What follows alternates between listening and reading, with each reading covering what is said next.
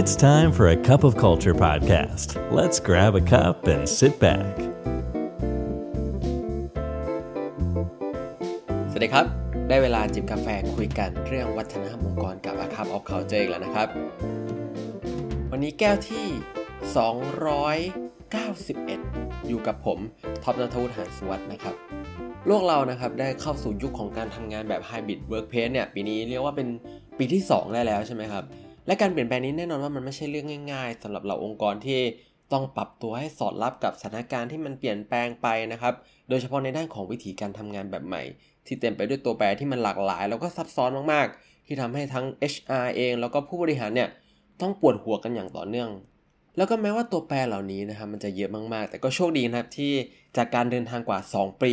ขององค์กรต่างๆ ทั้งหลายเนี่ยก็ไม่ได้สูญเปล่าครับ เพราะวันนี้ครับ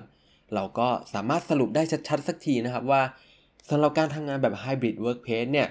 ในด้านของ mindset แล้วเนี่ยครับเรามีอะไรที่ต้องเปลี่ยนบ้าง ซึ่งนี้เราก็ได้รวบรวมมาจากเว็บไซต์ Fearless Workplace นะครับ ซึ่งนี้ก็เป็นบทความหนึ่งที่เราเขียนขึ้นจากการรวบรวมข้อมูลจาก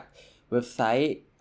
Fearless Culture นะครับที่ได้พูดถึงประเด็นนี้ไว้ค่อนข้างเยอะทีเดียว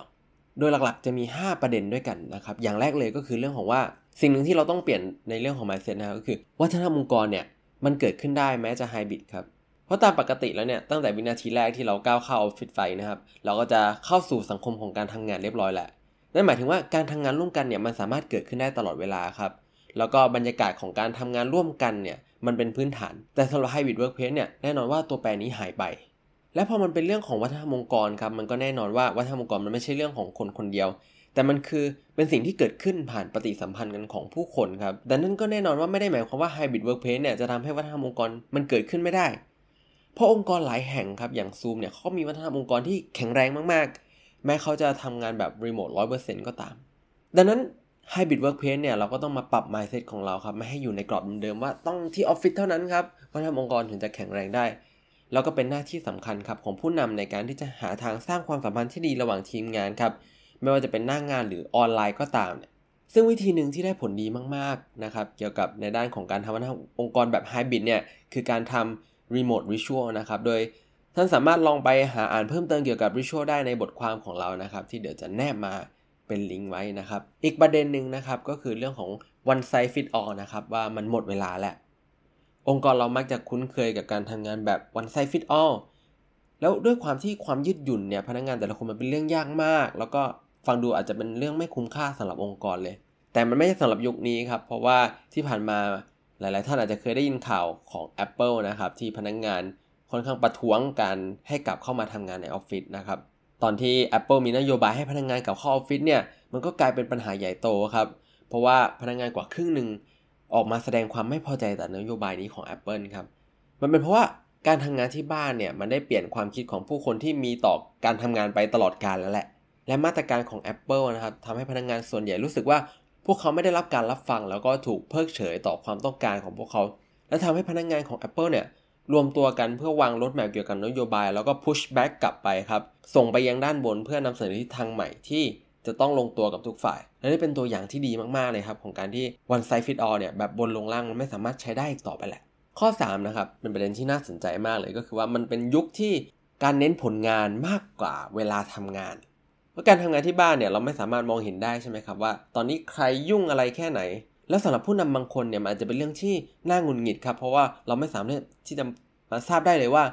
ลูกน้องเราทำอะไรอยู่นะครับไม่มี visibility เลย โดยเฉพาะสำหรับผู้นำที่เชื่อว่าการใช้เวลาทำงานเยอะๆเนี่ยมันหมายถึงความ productive มันคือความทุ่มเทมันคือความขยัน แล้วคนแบบที่ขยันแบบนี้ใช้เวลาทำงานเยอะๆเนี่ยสมควรได้รับคำชื่นชม แล้วก็สมควรได้รับการเลื่อนขั้น แต่ในความเป็นจริงนะครับการใช้เวลาทำงานเยอะเนี่ยมันไม่ใช่เรื่องที่ productive เลยครับ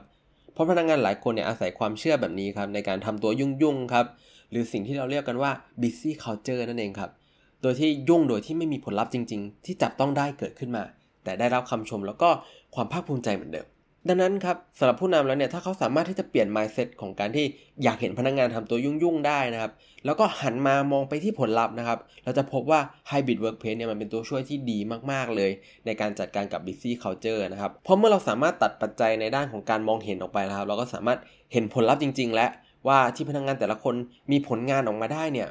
มีผลงานอะไรบ้างนะครับ โดยที่ว่าเราไม่ต้องมาสนใจแล้วว่าแต่ละคนยุ่งมากน้อยแค่ไหนครับ โดยที่ เราก็จะไม่มีตัวนี้มาเป็นไบแอดในการที่เราตัดสินตรงนี้ครับ อีก mindset หนึ่งที่ต้องเปลี่ยนครับ ก็คือว่า mindset ที่ว่าเราต้องทำงานพร้อมกันตลอดเวลา ซึ่งมันก็เป็นหนึ่งในความผิดพลาดที่พบบ่อยที่สุดเมื่อหลาย ๆ คนทำงานแบบ hybrid workplace นะครับ คือเราจะเคยชินกับการวิธีการเดิมๆที่ว่าทุกอย่างจะต้องดำเนินไปพร้อม ๆ กันครับ หรือว่า synchronous work ครับ เช่น การประชุม เราต้องมีประชุมเพื่อรีวิวงานนะครับ ประชุมเพื่อหาไอเดีย แล้วก็ออกความเห็นร่วมกันครับ แล้วก็ประชุมเพื่อตัดสินใจร่วมกัน สุดท้ายก็ลงเอยด้วยการที่พนักงานเมาซูม รวมไปถึงการที่ไม่มีเวลาที่แต่ละคนจะทำตัวชิ้นงานออกมาเป็นชิ้นเป็นอัน และหนึ่งในคีย์สำคัญของการทำงานแบบไฮบริดเนี่ยคือเราต้องยอมรับให้ได้นะครับว่าการทำงานของเราส่วนใหญ่เนี่ยจะเกิดขึ้นแบบไม่พร้อมกัน หรือเป็น asynchronous work นะครับแล้วก็ให้ความยืดหยุ่นในการทำงาน เช่น พนักงานสามารถแชร์ไอเดียได้บน Jamboard หรือ Mural นะครับเวลาที่เราต้องการระดมไอเดีย ภายในเวลาที่กำหนด โดยที่ไม่จำเป็นต้องทำไปพร้อม ๆ กัน ไม่ต้องจัดการประชุม แล้วก็เราอาจจะมีการประชุมได้เฉพาะเมื่อเรามีเรื่องที่ต้องอาศัยบทสนทนาที่เข้มข้นแล้วก็ซับซ้อน นอกจากนั้นก็ให้อิสระกับพนักงานในการทำงานในจังหวะของตัวเองได้แหละนะครับแล้วก็ตัวช่วยสำคัญในการทำงานแบบ asynchronous เนี่ยคือการที่เอกสารต่างๆนะครับพวกไฟล์อะไรเราต้องจัดเรียงให้พร้อมนะครับ เพื่อให้ทุกคนเนี่ยสามารถเข้าถึงได้ในจังหวะเวลาของตัวเองที่พร้อมที่จะทำเราก็จะได้ไม่ต้องมีใครมากวนใครเวลาที่หายเอกสารไม่เจอ เราก็ไม่ได้จำเป็นจริงๆ แล้วก็ mindset ข้อที่5นะครับสุดท้ายก็คือ เราต้องอย่าปล่อยให้ตารางประชุมกลายเป็นตารางชีวิตนะครับ เพราะการทำงานที่บ้านเนี่ยทำให้การประชุมกลายเป็น เรียกว่าเป็นสล็อตส่วนใหญ่ของการทำงานไปแล้วนะครับซูมเนี่ยกลายเป็นตัวหลักในการเซตตารางการทำงานของเราเลย หลายคนนะครับใช้ตารางนัดหมายเป็นหลัก แล้วก็ค่อยใช้เวลาที่มันเป็นช่วงว่างๆเนี่ยในการทำงานที่เป็นงานหลักของเรา นะครับแต่แน่นอนครับนี่ไม่ใช่วิธีที่ดีเลย เพราะว่าเมื่อมันทำให้เราต้องสลับหลาย ๆ โหมดไปมานะครับ เช่นเราประชุมงานหนึ่งเสร็จ แล้วก็เอาเวลา 30 นาทีที่ว่างอยู่ต้องมาทำงานที่ไม่เกี่ยวข้องเลยนะครับ มันทำให้เราไม่สามารถที่จะโฟกัสกับตัวชิ้นงานใด ๆ ได้เลย การประชุมเราไม่สามารถที่จะคิดต่อจากที่ประชุมกันมาได้นะครับ เราก็ไม่สามารถที่จะลงลึกกับงานที่อยู่ตรงสล็อตว่างนั้นได้เลย เพราะว่าเวลาที่เราไม่ได้อยู่โหมดเดียวกัน มันยากที่เราจะโฟกัสที่จะลงลึก หรือสิ่งที่เราเรียกว่า deep work เนี่ยก็จะไม่เกิดนะครับ ซึ่งมันก็ส่งผลต่อทั้งการเรียนรู้ แล้วก็ตัวคุณภาพของชิ้นงานด้วย ซึ่งวิธีที่เราสามารถปรับใช้ได้เลยนะครับคือทุกๆ สัปดาห์เนี่ยให้ลองลงเวลาไว้ครับว่าเราจะต้องใช้เวลาการทำงานของตัวเองเนี่ยกับอะไรบ้างนะครับแล้วก็ลงตรงนั้นลงไปกับคาล endar เลย ไม่ใช่แค่ลงสำหรับมิ팅อย่างเดียว เช่น ถ้าวันจันทร์บ่ายเราตัดสินใจแล้วว่าเป็นเวลาที่เหมาะสำหรับเราที่จะทำงานค้นคว้าข้อมูลงานรีเสิร์ชต่างๆนะครับตารางการประชุมก็ต้องคารพเวลาช่วงนั้นของเราด้วย เวลาที่มีใครนัดหมายเราเองก็ต้องเคารพเวลาช่วงนั้นว่าเราไม่ว่างนะครับ เพราะว่าเราต้องทำงาน และวางแผนตารางนัดหมายให้เป็นช่วงอื่นแทน เพราะอย่างที่เรารู้กันครับว่า เวลาช่วงต้นต้นเดือนหรือต้นต้นสัปดาห์ที่เราเห็นคาล endar หน้าว่างๆนะครับ จริงๆ สุดท้ายแล้วเดี๋ยวมันก็จะเต็มใช่ไหมครับ และถ้าเกิดเราไม่วางแผนให้ตัวเองได้ใช้เวลาในแบบที่เราคิดว่าเหมาะกับเราแล้วเนี่ยสุดท้ายตารางเหล่านี้ก็จะเต็มด้วยคนที่กำหนดให้เราในแบบที่มันก็ไม่ได้ลงตัวกับเราอยู่ดีนะครับ และทั้งหมดนี้นะครับก็คือ 5 ข้อค้นพบในด้านของ mindset ครับที่เราต้องปรับเปลี่ยนเพื่อให้การทำงานแบบไฮบริดเนี่ยเป็นประโยชน์ได้มากขึ้นกับทั้งพนักงานและก็องค์กรเอง และเราก็หวังว่าจะเป็นประโยชน์สำหรับทุกๆท่านโดยเฉพาะในช่วงเวลาเหล่านี้ครับ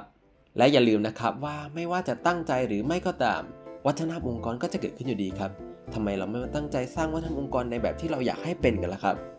สำหรับวันนี้กาแฟหมดแก้วแล้วนะครับ แล้วเราพบกันใหม่ในครั้งหน้า สวัสดีครับ